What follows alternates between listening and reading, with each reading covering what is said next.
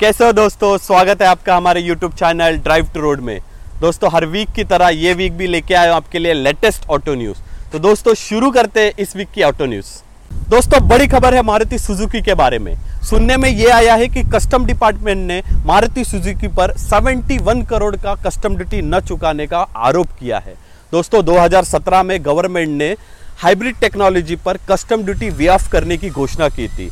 साथ ही साथ custom department ने ये बताया है कि मारुति सुजुकी व्हीकल्स में जो इस्तेमाल होने वाली टेक्नोलॉजी है, वो टेक्नोलॉजी, हाइब्रिड टेक्नोलॉजी नहीं है।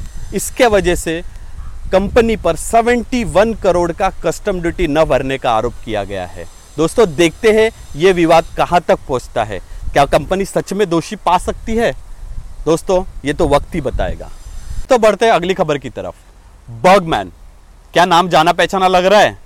जी हाँ 2018 में लॉन्च हुआ था सुजुकी बर्गमैन जो कि लॉन्च हुआ था पेट्रोल वर्जन में। दोस्तों, अब ये खबर आई है कि कंपनी सुजुकी बर्गमैन का नया इलेक्ट्रिक वेरिएंट लॉन्च करने की तैयारी में है। दिल्ली की सड़कों पे इसकी टेस्टिंग करते हुए यह गाड़ी दिखाई दी गई है। स्पोर्ट्स बाइक में ट्राइम की तरफ़ से दो नए एंट्रीज पहली है ट्राइम बॉनविल जिसकी प्राइस है 11.50 लाख और दूसरी है limited edition trim street twin gold दोस्तों, ये गाड़ी इतनी लिमिटेड एडिशन है कि दुनिया भर में इसके सिर्फ़ हज़ार यूनिट अवेलेबल है। जिसमें से भारत में सिर्फ़ और सिर्फ़ 30 यूनिट अवेलेबल है। तो दोस्तों, देखते हैं हमें ये बाइक इंडियन स्ट्रीट पे कब देखने मिलती है। दोस्तों, अगली खबर है निसान मैग्नाइट के बारे में। निसान मैग्नाइट जो कि लॉन्च हुई थी दिसंबर 2020 में। दोस्तों ये कार की कीमत है 5.49 लाख जो कि ये कार अफोर्डेबल होने के वजह से इस कार की 15 दिन के अंदर ही 15,000 बुकिंग हो गई थी।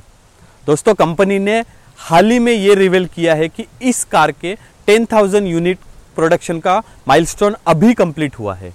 जिसके वजह से अगर आप इस कार को लेने की सोच रहे हो तो आपको आठ से नौ महीने का इंतज़ार करना पड़ सकता है।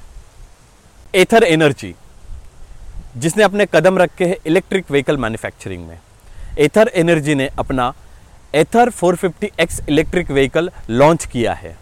दोस्तों, इस व्हीकल की प्राइस है ninety nine thousand rupees Delhi में मिलने वाले गवर्नमेंट सब्सिडी की वजह से इस इलेक्ट्रिक स्कूटर की वैल्यू हो जाती है एटी फाइव थाउज़ेंड तो दोस्तों, अगर आप सोच रहे हो इस स्कूटर को परचेस करना तो डेफिनेटली आपको गवर्नमेंट सब्सिडी मिली जाएगी। इसी के साथ दोस्तों, खत्म होती है इस वीक की लेटेस्ट खबरें।